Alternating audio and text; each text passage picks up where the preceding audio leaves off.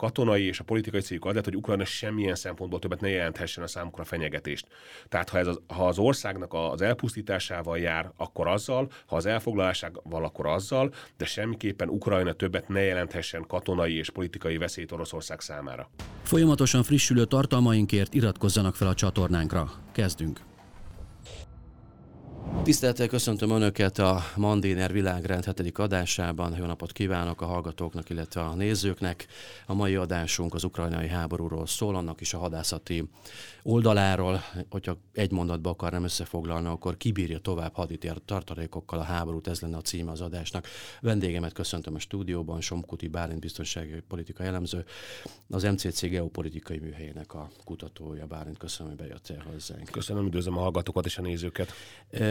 Resperger István volt itt néhány hete a vendégünk, ő azt mondta, hogy szinte borítékolható az, hogy februárban lesz egy hadművelet mind orosz, mind ukrán részről, és első körben azt kérném tőled, hogy ezt kommentált, hogy te is így látod-e a jelenlegi fejleményekből, a jelekből, hogy egy előkészület zajlik ebben Azt hiszem, egyetértek Ezedes úrral.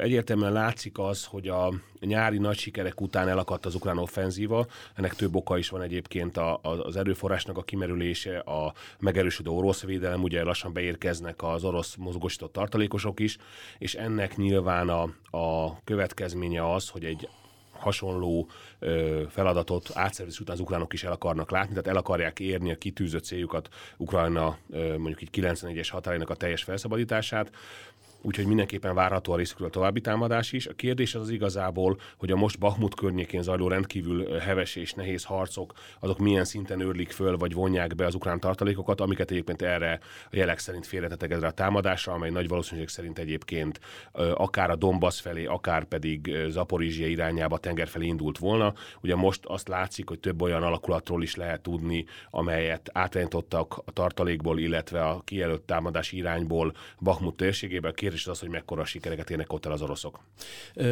Ja, a, a elemzők azt mondják, hogy ugye a legvalószínűbb forgatókönyv majd február az, hogy az oroszok nyilván a Dombaszi régióra fognak koncentrálni, Krím az megvan, az könnyen védhető szárazföldi és tengeri módon is. Az ukránoknál pedig Resperger úr azt mondta, hogy Melitopolt valószínűsíti. Tehát, hogy egy olyan, olyan stratégiai tenger felé való kitörést az ukránok részéről, amely ezt a jól védhető Krímet és a már orosz kézen lévő Dombaszi területet kettévágja, és ott lehet megosztani az orosz erőket. Mi erről a véleményed? Ez egy teljesen logikus elképzelés, és katonailag ennek van elsősorban értelme, hiszen a, a Krímfélsziget, amíg el van látva, utánpótlás, amíg gyakorlatilag a, az ott lévő alakulatoknak a lőszer és egyéb ellátása az biztosított, addig egy rendkívül jó vétető pozícióban vannak, ahogy említette, tehát igazából erővel sokkal nehezebb kivetni onnan őket. A kérdés igazából az, hogy az az ukrán támadás, amelyik elindult Kremennaja irányába, ami nincs messze a már említett Bakhmuttól, az egy elterelés, az csak az orosz dombaszi állásokat vagy helyzet igyekszik nehezebbé tenni, vagy azt az irányt akarják utána tovább fejleszteni. Az a baj, hogy ebben a háborúban sok mindent látunk, de szinte semmit. Tehát ahogy említettem például, lehet arról híreket hallani, meg látni, hogy, hogy az ukránok a reguláris alakulatokat csoportosítottak át, és, és tettek tartalékba azért, hogy utána támadni tudjanak, de ezek is olyan információk, amiket leginkább meg nem erősítettnek szoktak mondani. Tehát gyakorlatilag az összes olyan dolog, amiről beszélünk, beszélünk, ez mind következtetés.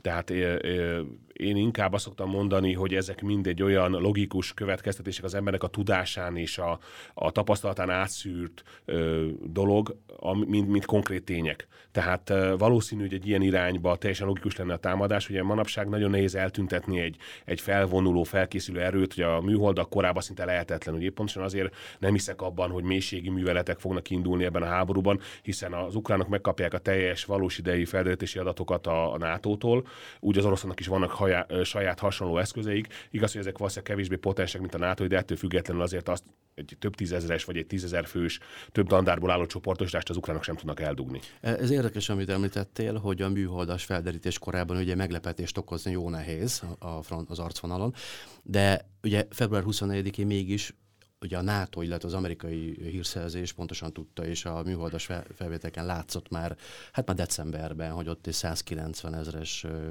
hadbűvelet zajlik a belorusz területen például.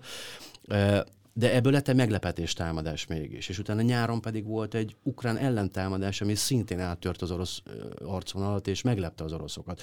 Tehát hogy lehet az, hogy mégis lehet meglepetést okozni?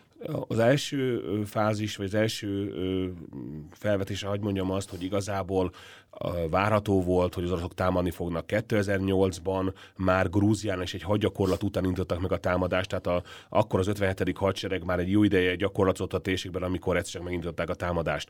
Tehát figyelembe véve az orosz szokásokat, ez a fajta következés logikus volt. Itt mindenkit köztük beleértve saját magamat is, vagy a legtöbb elemzőt becsapta az a mondjuk így vágya vagy meggyőzés, hogy ne legyen egy ilyen típusú háború. Tehát a jelek egyértelműen arra mutattak, hogy a Putyin elnöknek, amikor a jachtja kihuajózott Németországból, az már egy olyan figyelmeztetés kellett volna, hogy legyen, ami, ami mindenképpen komolyan kellett volna venni, csak egész egyszerűen nem tudtuk elhinni azt, hogy egy ilyen típusú döntés megszületik. Hm. Volt egy vágyvezérelt egy gondolkodás, igen. hogy talán elkerülhető a háború, mindenki igen. reménykedett. Igen, igen, 2011 óta több alkalom lett volna a háború megintása, pont maga 2014 is egy ilyen alkalom lett volna egyébként a Krímfélszigetnek a kizöld emberek általi megszállása, vagy, a, vagy éppen a, a népköztárságoknak a, a kiáltása. Tehát több alkalom lett volna erre, hogy ez a háború meginduljon, egy teljesen illogikus időpontnak tűnt. Ugye nyilván a, a, a hadgyakorlatra felsorakoztatott erők már jelezték azt, hogy valami készül, de az ember azt gondolta, hogy ez csak egy újabb nyomásgyakorlás, úgyhogy ebből kifolyólag az az utolsó én átbillenés a támadása az volt az igazi meglepetés. Ami a, a nyári támadást illeti, ott igazából a, a meglehetősen gyengén működő orosz hadvezetés lepte csak meg ez a, ez a támadás, hiszen várható volt, hogy az ukrán mozgósítottak valahol meg fognak jelenni. Ugye erre az időre már az orosz hadsereg több tízezes veszteséget szenvedett, a százezes talán nem is, de jelentős veszteségeket szenvedett, és ekkor az ukránok egyértelműen erőfölénybe voltak. Itt megint csak azt kell, hogy kiemeljem, hogy ez a mozgósítás elég csendbe és titokba zajlott. Tehát februárban már elrendelte Zelenszky elnök a teljes mozgósítást, de utána az egészről nagyon-nagyon nagy csend volt. Tehát az, hogy ezek az alakulatok megjelentek a fronton ö, több hónapnyi felkészítés után, ezek jelentős része egyébként Nagy-Britanniában, Franciaországban, Németországban kapott kiképzéseket az ukrán katonáknak. Utána, hogy ez a támadás megindult, a támadás megindulás után egyértelmű volt, hogy az abszolút létszámhátrányban lévő orosz erők nem fogják tudni föltartóztatni a támadást. A kérdés csak az, hogy mennyit kell visszavonulni ahhoz, hogy az állásaikat utána meg tudják szilárdítani. Ha már erbe belementünk, akkor talán az általad említett Bakmut példáját talán beszéljük meg, és utána még beszélünk a veszteségekről, a tartalék, a haditartalékokról, a lőszerről, a haditechnikáról és egyebekről. Tehát miért fontos ez a város? Ugye most itt egy álló háború van körülötte, nyilván az ukránoknak fontos egy támpont gyakorlatilag egy olyan, amiről nem akarnak hátrálni. Az oroszok viszont nem feltétlenül kell, hogy elfoglalják ezt, bár hogy a Donetszki régióban van, és hogyha az a célja az oroszoknak, ugye, hogy a közigazgatási határig eltolják a általuk már önálló entitásnak kikiáltott területnek a, a határát, akkor nyilván el kell menniük. De miért fontos az oroszoknak, hogy nagy véráldozatok árán is nyomják ezt a támadást, és el akarják foglalni? De gyakorlatilag Bakhmutnak az a különlegessége, hogy amikor 2011-ben megindult, és mondjuk egy, egy élesebb konfliktussá vált, akkor az ukrán hadsereg elkezdett védőállásokat kiépíteni szemben a szakadár közt. Tehát egy olyan több vonalból álló ö, mélységben ö, kiépített állásrendszert hoztak létre, ami gyakorlatilag három vonal tűnik reálisnak, vagy három vonal tűnik úgy, hogy amit létrehoztak. Ugye az első volt uh, Lysychansk és uh, Severodonetsk uh, köré csoportosuló védelmi vonal, a másik az Bakhmut, Soledár, uh, kisebb mértékben uh, Kremennaja és ez a környék, amely, amely a másik védelmi vonat képezi, és a harmadik pedig utána az már csak a, uh, utána a hátul lévő legutolsó vonalak minősíthető uh, terület. Itt most nem teszem, hogy hívják a város, de Konstantinovka megvan, Konstantinovkának hívják a várost, aminek a környékén ez a harmadik védő van, aki van építve. Itt azért jelentős erődítések történtek, tehát az első világháborúhoz hasonló összetett árokrendszerek, betonnal, sőt acéllemezekkel, páncélemezekkel megerősített támpontok vannak létrehozva, amiket nagyon nehéz még tüzérséggel vagy egyéb eszközökkel is lerombolni. Tehát gyakorlatilag ez egy rendkívül jó kiépített védelmi állás. Ennek a, a másik vonalnak a középpontja Bahmut, ami egyébként nagyon érdekes, hogy a Wagner csoport már május óta támadja. Tehát tehát a februári visszavonulás után volt egy átcsoportosítás, és utána megint az orosz támadás, említettem a Lysychansk és Severodonetsk elesett, és utána gyakorlatilag megjelentek nem sokkal, megjelentek már Bakhmut alatt a Wagner csoportnak az alakulatai, és azóta lassan, gyakran métereket, vagy, vagy, vagy száz métereket előre nyomulva csak, de folyik az előre nyomulás Bakhmut környékén. Egyrészt ezzel jelentős ukrán erőket köt vele, másrészt pedig biztosítva azt, hogy egy folyamatos nyomás gyakorlás zajlódik az ukrán hadseregre, ami azért érdekes, hogy amikor a, a, a, a fejvesztetnek tűnő orosz visszavonulás volt augusztusban, akkor az, ez előnyomás akkor sem lassult le, vagy nem állt meg. Tehát az orosz hadvezetés nem csoportosított tehát a, területek, a más területekre alakulatokat innen. Ez azt mutatja, hogy orosz szempontból a terület nem ér annyit, mint az emberélet. Tehát akkor is az látszott már, és akkor ugye már ö, ö, augusztus után nem sokkal megjelent Szurovikin tábornok, hogy az emberélet, a katonáknak az életének a megóvása fontosabb szempont, mint a területeknek a megtartása, hiszen ezt egy későbbi időpontban vissza tudják foglalni, egy elveszett katonát viszont nagyon nehéz pótolni. Ugyanez vonatkozik a Harkivi front szakaszra is, mert onnan is visszavonultak, és ott, ott szilárdult meg ezután, ahol délen és északon egy kicsit az oroszok be Igen. horpadtak, akkor a középső területeken a Domboszon viszont stabilan állják. Pontosan.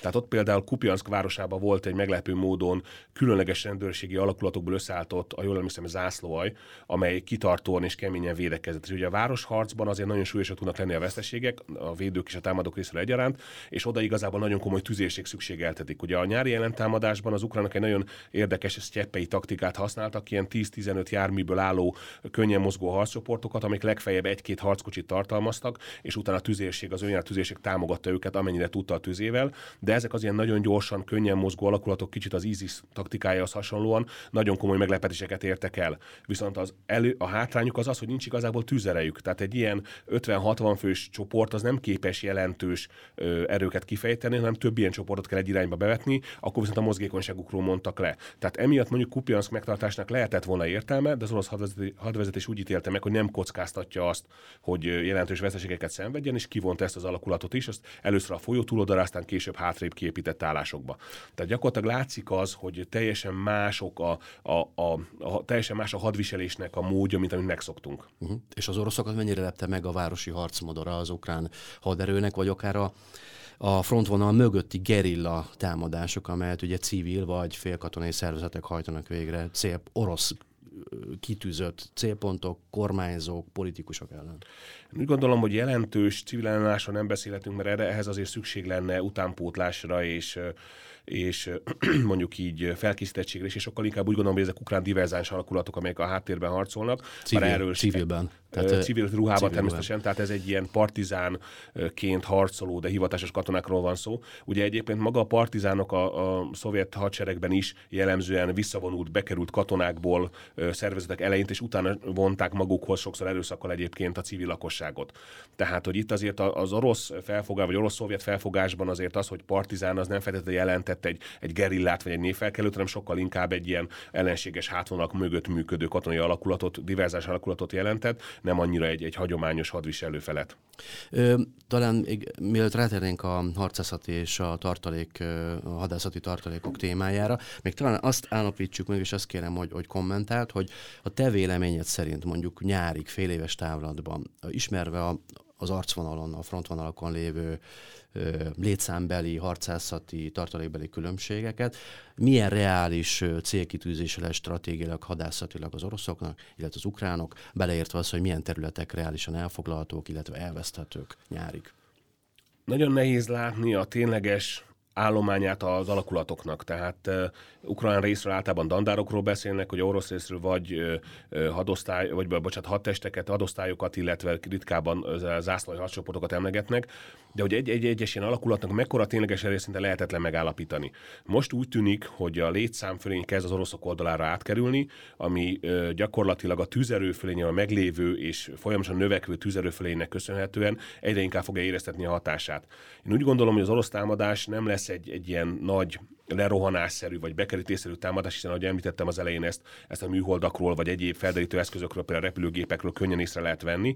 Úgyhogy sokkal inkább arra várok, hogy, vagy azt várom, hogy folytatódjon az orosz felmorzsolás, és gyakorlatilag az ukrán ö, hadseregnek a felmorzsolását, a, az élőerejének, a harci képességének a felbomlasztását szeretnék elérni, mint a tényleges bekerítését vagy fogságba ejtését. És a területekről még mondaná valamit, hogy mi a minimál program? A Krím és a Donbass gondolom. Igen, tehát a Krím és a Donbass összekötetés, illetve a, a, a Luhanszki és a Donetszki megyéknek, illetve a, a négy csatlakozott területnek, vagy csatlakozott területnek a, a, a elfoglalása az mindenképpen, és Ogyessa kérdése is biztos, hogy napi renden van, amit katonailag jelenleg nehéz kivitelezni, hiszen az ukrán ellenállás elég erős.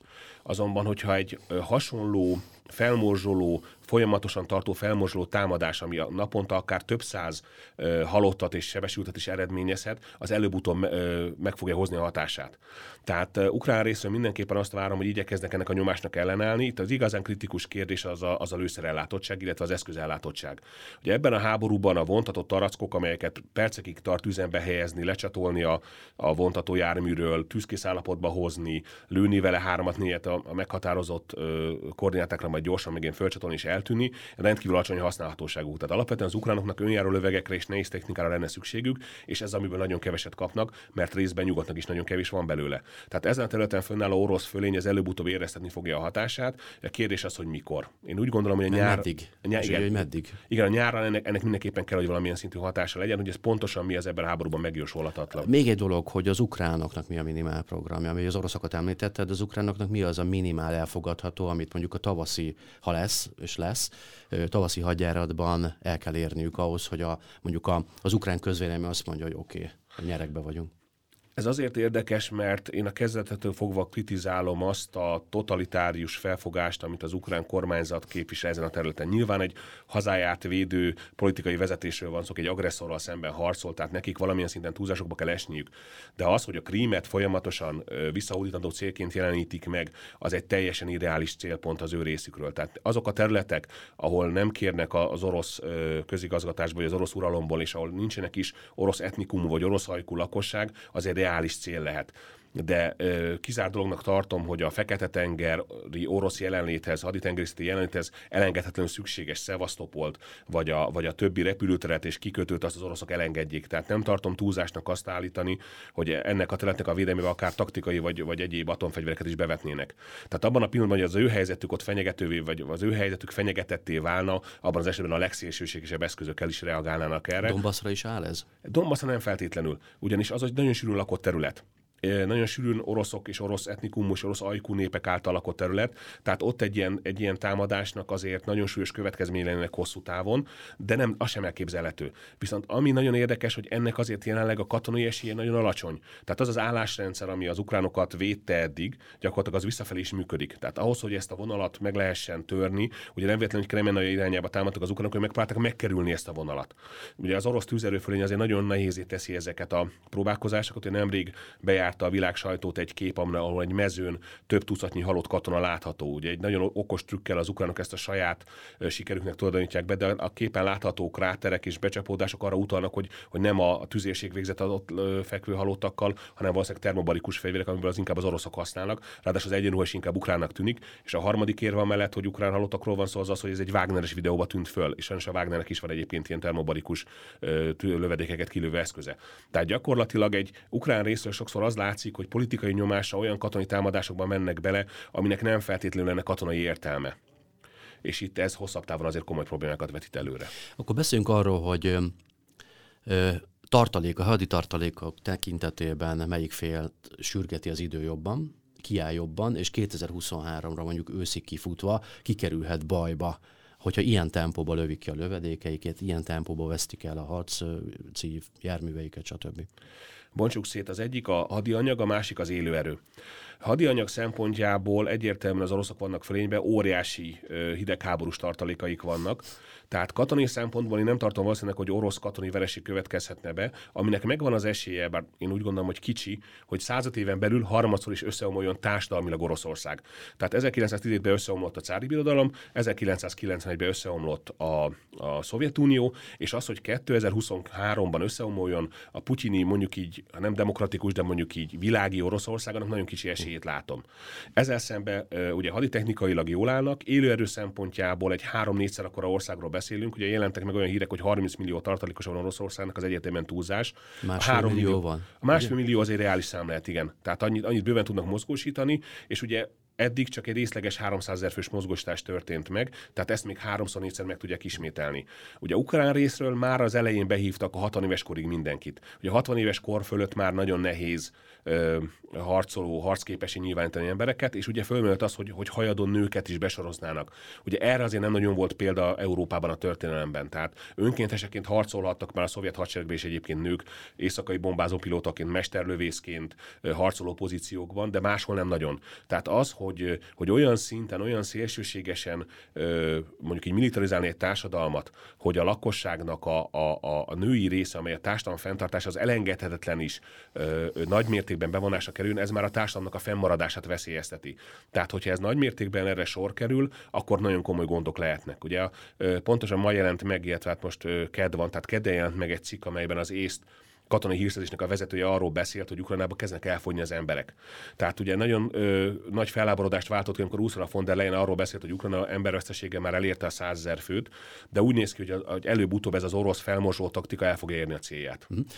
Akkor ennél a pontnál hagyj említsem meg azt, amit egyébként Rácz András posztolt ki biztonságpolitikai szakértő a Facebook oldalára néhány nappal ezelőtt, és ebben adatok vannak, mégpedig az EU katonai törzsének vezetője a francia nemzetgyűlésben tartott beszámolójából származnak. Mondom az adatokat, és kérlek, hogy reflektálj, hogy ez egy kincstári optimizmus, vagy reális, mert akkor az, ami, amit elmondtál, ezt egy kicsit árnyalja uh-huh. ez mhm. az adatsor. Ez úgy szól, hogy 60 ezer halottja van eddig az oroszoknak, háromszor annyi sebesültjük, majdnem 200 ezer. Ez azt jelenti, hogy 250 ezer ember hiányzik uh-huh abból a csatasorból, amit az oroszok el, elképzeltek. Nyilván tudták pótolni a tartalékosokkal, de kérdés, hogy minőségben tudták-e pótolni. A harckocsaik 60%-át, a csapatszállító járműveik 40, a tüzérségi eszközük 20%-át az EU szerint elveszítették, föld-föld rakéták 70%-át már előtték, és lehet a kisebb statisztikákkal folytatni a sor, de ebből az adatsorból az látszik, hogy az oroszok szintén az időszorítása alá kerültek, hiszen hogyha ilyenek az adatok, akkor neki 2023-ra ezt a háborút el kell dönteniük, mert nekik is a tartalékok kifutóban vannak. Azért veszélyes a statisztika, és azért veszélyes ö, matematikai módszereket alkalmazni egy háborúban, mert számtalan olyan tényező van, amit nem lehet mérni ugyanúgy, ahogy említettem, bár kicsi az esély, de biztos, hogy van esélye annak, hogy az orosz társadalom azt mondja, hogy nem kerülünk ebből a háborúból, és leváltja a jelenlegi vezetést. Ugyanez ez előfordult nyilván a másik oldalon is. Ezeknél a számoknál az a kérdés, hogy mi volt a bázis. Tehát ha azt mondjuk, hogy a, a háború kezdetekor, február 24-én nyugat által ismert eszközök számát nézzük, akkor ezek valós számok valószínűleg. Csak azt nem szabad elfelejteni, hogy ekközben viszont jelentős mennyiségű tartalékot mozgósítottak az oroszok, oroszok haditechnikai szinten is. Tehát például nagyon érdekes, hogy manapság erre is van mód, egy civil lekérte a különböző civil műholdaknak a felvételeit az orosz hadseregnek az ilyen depóiról, ahol látszik, hogy milyen típusú haditechnikai eszközök voltak gyakorlatilag a szabadég alatt áróval már évtizedek óta. És jelentős fogyás látható rajta. Tehát körülbelül a veszteségeknek 80-90%-át ezeknek az eszközöknek a reaktiv- reaktiválásával, illetve új eszközök gyártásával tudták pótolni. Tehát tagadhatóan, hogy óriási veszteségeket szenvedtek az oroszok, ezer fölötti harckocsit, repülőgépekből viszonylag keveset egyébként, és a hírek szerint a többségét ők maguk lőtték le egyébként a rossz azonosítás miatt. Tehát gyakorlatilag olyan ö, jelentős veszteségeket szenvedtek, amiket mi nyugatiak nem tudunk feldolgozni és elfog, ö, felfogni észszel, hogy valaki elveszít ezer harckocsit, és utána újra ezzel tud harcba küldeni. Úgyhogy én nagyon óvatos lennék abból, miből fogyott ki bármelyik fél tegyük hozzá egyébként, mert az ukrán hadseregnek a tüzérséget is folyamatosan temeti az orosz média, és állandóan arról beszél, hogy nincs, meg a HIMARS is elfogyott, vagy a Bayraktorokat is mind lelőtték. Tehát igazából pontos információk nincsenek. Ami látszik, hogy mi zajlik a csatamezőn. Tehát ahol valaki előre nyomul, ahol valaki tud egy folyamatos tüzérségi tüzet föntartani, vagy éppen területeket foglal, az, van, van lőszer, az, az működik. Technika. És akkor eljutottunk addig, hogy a másik oldalon a nyugati haditechnika meddig fog ö, csöpörészni, ugye meddig jön az utánpótlás, meddig hajlandó a nyugat elmenni, és azért azt látjuk, hogy még elmegy valameddig, hiszen most a legfrissebb bejelentés, mondom az adatokat, a franciák ugye egy hete az AMX 10 RC felderítő harcjárművet ajánlottak fel, ez néhány tucat, majd minden megkérdezem, mennyi, mennyit jelent ez a Nem nagy kép. Oké. Okay. Németország ugye 40 Marder típusú páncélozott harcjárművet, amerikai Bradley-ket ajánlottak fel, és vannak ugye már Patriot rakétavédelmi rendszerük is, ami, ami a légvédelmet az ukránok szerint nagyon szépen biztosítja, az oroszok szerint meg nem annyira. A kérdésem az, hogy az ukránok had, hadászati dinamikáját mennyire löki meg ez a nyugati export, export, illetve mi hiányzik még, hogy tényleg érezhető legyen, hogy az ukránok nyerekbe vannak? Az, amit senki nem tudott nekem megválaszolni a konfliktus kirobbanása óta, hogy a, a NATO pontra mit akar Ukrajnától. Mert ha Ukrajnának a, a védelme lenne a cél, akkor akár biztonsági garanciákat, akár komor mennyiségű haditechnikai eszközt kellett volna szállítania. A nyári ukrán ellentámadásnak a sikerét az a több száz lengyel és cseh forrásból származó jellemzően egyébként hidegháborús szovjet haditechnikai, haditechnikai eszköz biztosította, amit átadtak. A lengyelek konkrétan, ha jól emlékszem, 300 fölötti T-72-es és PT-91-es általuk modernizált harckocsit adtak át, lövészálltó járművekkel együtt, tehát BNP-kkel együtt a csehek is nagy mennyiséget adtak át a számukra. Ez a, ez az a szám kb. 500-ra tehető, ami, ami modern és mondjuk hatékony harcjárművet jelent. Na most ezek az ilyen csöpögtetett darabok, ezek igazából nem sok jelentőséggel bírnak, ezek ilyen, ilyen, ilyen, ilyen szépségtapaszok maximum.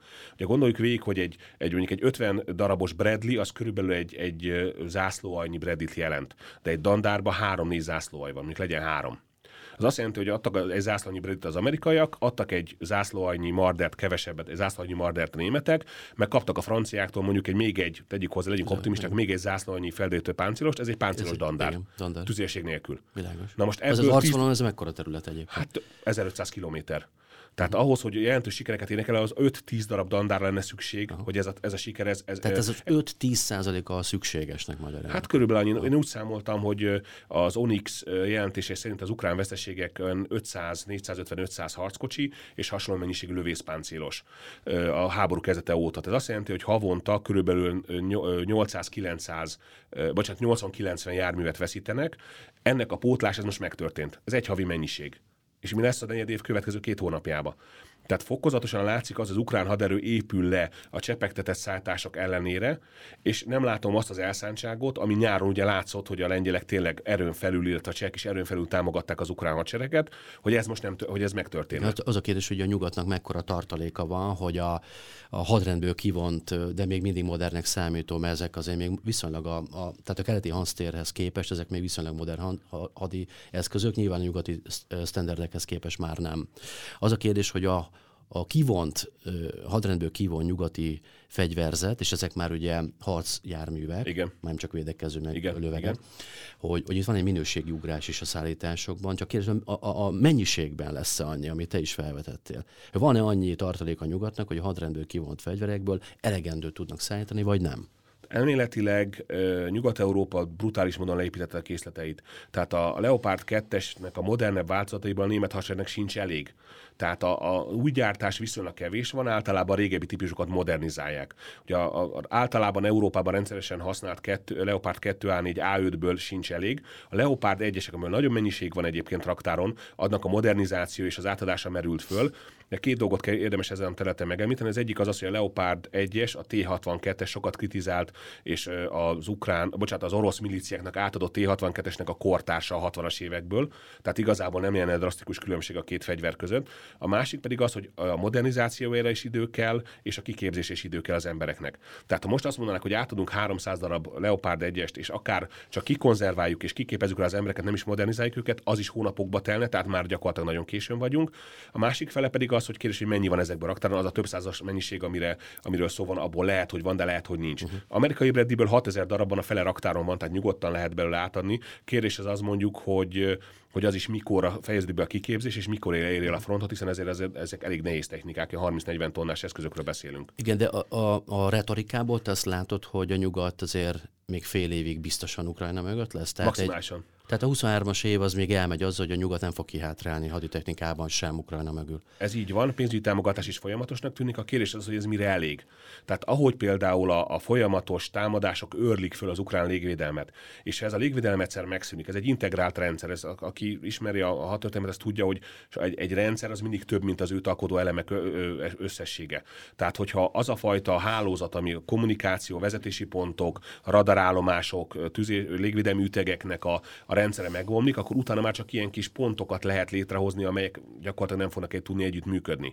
Tehát előbb vagy utóbb Uniszka az az orosz cél, hogy megszüntessék az ukrán légvédelmet, amivel, amit után fölhasználva gyakorlatilag a szárazföldi csapatokat fogják fölmorzsolni. Tehát hiába van nyugati erkölcsi támogatás, mert ez inkább erkölcsi támogatás, mint tényleges anyagi Ukrajna mögött, előbb vagy utóbb az a fajta tömeg, amit az orosz fegyveres erők képviselnek, érvényesülni fog, ha csak nem történik jelentős változás, és ennek a nyomait nem nagyon látjuk. Két kérdés a végére. Az egyik az orosz, a másik az amerikai szempont az a háborúval kapcsolatosan. Az egy első felvetésem, amit egyébként nem én, hanem Resperger is mondott itt az adásban. Ez pedig úgy szól, hogy egy befagyott konfliktust akar igazából létrehozni egy elhúzódó háborúval Oroszország. Ennek a célja pedig az, hogy Ukrajnát egy olyan lefagyasztott, mirelite állapotba helyezze, ami megakadályozza, a maga státusza megakadályozza az EU, illetve a, a NATO integrációs nagy reményeit. Ezzel egyetértesz, ez az orosz igazi cél? Még tisztelten nem értenek egy ezedes úrral.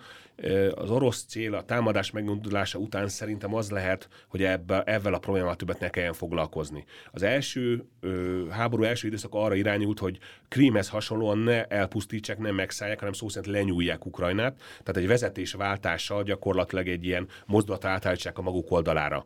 Most, hogy ez kiderült, hogy nem sikerült, és 2014 óta nagyon-nagyon komoly változások mentek végbe az ukrán néplélekben, és a, még az orosz között is igen komoly az orosz ellenesség, szükség. Emiatt gyakorlatilag a, a katonai és a politikai céljuk az lett, hogy Ukrajna semmilyen szempontból többet ne jelenthessen a számukra fenyegetést. Tehát ha, ez az, ha az országnak az elpusztításával jár, akkor azzal, ha az elfoglalásával, akkor azzal, de semmiképpen Ukrajna többet ne jelenthessen katonai és politikai veszélyt Oroszország számára. Milyen esélye van ennek egyébként? Mert ugye, és akkor mondom az utolsó felvetésemet, az pedig az amerikai szempont, hogy Amerika nyilván azért finanszírozza, illetve támogatja hírszerzéssel, műholdas adatokkal, kiképzéssel az ukránokat, mert nyilvánvalóan egy ellenséget, illetve egy, egy regionális ellenfelet Kína mellett, az egy külön történet, de Oroszországot itt meggyengíti Ukrajnában, egy olyan területen, ahol Amerikának csak adni kell, de nem érintette a hátországában. Sikerül-e ez Amerikának meggyengíteni Oroszországot gazdaságilag, katonailag Ukrajnában? Már most sikerült, tehát már most elszigetelte korábbi ö, vevőitől, ö, kereskedelmi partnereitől, jellemzően európaiaktól egyébként. Tehát ilyen szempontból Oroszország ugye a kiépített szállítási útvonalaknak kiépített szállítási útvonalat elvesztette Európa irányába, ugye senki nem fog innentől kezdve tömegével orosz gázt vagy orosz kőolajat vásárolni de katonai szempontból azok a mennyiségek, amiket itt csöpögtetnek, ezek a szépségtapacok, amiket mondtam, ez nem elég ahhoz, hogy Ukrajna katonai sikert arasson. Azért teszem fel a kérdést, hogy mi a szándék? Mert egyre az a szándék, ami kirajzolódik, az nagyon nem szép. Én úgy gondolom, hogy ahhoz, hogyha azt szeretnék elérni a nyugati államok, hogy Ukrajna meg tudja védeni magát, és ha nem is a teljes területet, hiszen kizár dolog, hogy mondjuk a Krímfélszigetre, vagy mondjuk Luhanszki eljusson, de azokat a területeket, amelyeket észszerűleg vissza, észszerűen vissza lehet foglalni, azokat meg tudja tartani, az ennél sokkal komolyabb erőfeszítésekre lenne szükség, és ennek az okát nem én sem tudom meghatározni, hogy miért nem kapta meg ezeket az eszközöket. Tehát úgy gondolom, hogy ebből nem lesz újra befagyott konfliktus. Én nem nagyon láttam még egyébként olyan konfliktust, ami háború után befagyott konfliktus, újra háború lett volna. Ö, gyakorlatilag az várható, én legalábbis azt várom, hogy, hogy valamikor előbb vagy utóbb ö, a, a, a haditechnikai, a, a élőerő fölény az valamilyen szintű eredményhez fog vezetni, még 2023, vagy pontosan mikor azt mondta lehetetlen megjósolni. De még 23-ban, ha a szavaidból kiveszem. Tessék? Hogyha szavaidból kiveszem, igen, akkor igen, ez nem, ez ennek ebbe az évben véget kell, hogy érjen szerintem, ugyanis ö, nehezen tartom elképzelhetőnek, hogy akár élőerővel, akár például a tüzérségi lőszerből lassan kifogyó nyugat tudná tovább támogatni azokat a műveleteket, amik zajlanak. Ugye most már Litvániától például 150 mm-es tarackokat kapott Ukrajna, amikhez van még bőven lőszer. Tehát, hogy, hogy viszont ez a, ez a fegyver sokkal kevésbé potens, mint a 155 mm-es vagy az orosz 152 mm-es eszközök. Kisebb a lőtávolság, a kisebb a robbanó ereje. Tehát gyakorlatilag ebbe az évben megint hozzáteszem, ha csak nem történik jelentős változás. Tehát előfordult, hogy a nyugat egy nagyon komoly uh, remilitarizációt hajt végre, egy nagyon komoly iparfejlesztést hajt végre, ami egy éven belül meghozhatja az eredményeit, de egyébként ennek nem nagyon látom a nyomait. Például a németek által nagy déredúrral beharangozott 100 milliárd eurós haderőfejlesztésnek 2030-ig kell eredményekkel járnia. Az még 7 év. Hát hölgyeim és uraim, van annyi időnk? Nincs. Köszönöm szépen a beszélgetést. Köszönöm szépen. Somkuti Bálintot hallották, illetve látták, kedves hallgatóink, nézőink. Köszönöm szépen, ez volt a Világrend hetedik adás. Maradjanak velünk a jövő héten, folytatjuk viszont lehetősen. Ha tetszett a videónk, iratkozzanak fel a csatornánkra, és kövessék a Mandinert minden lehetséges fórumon.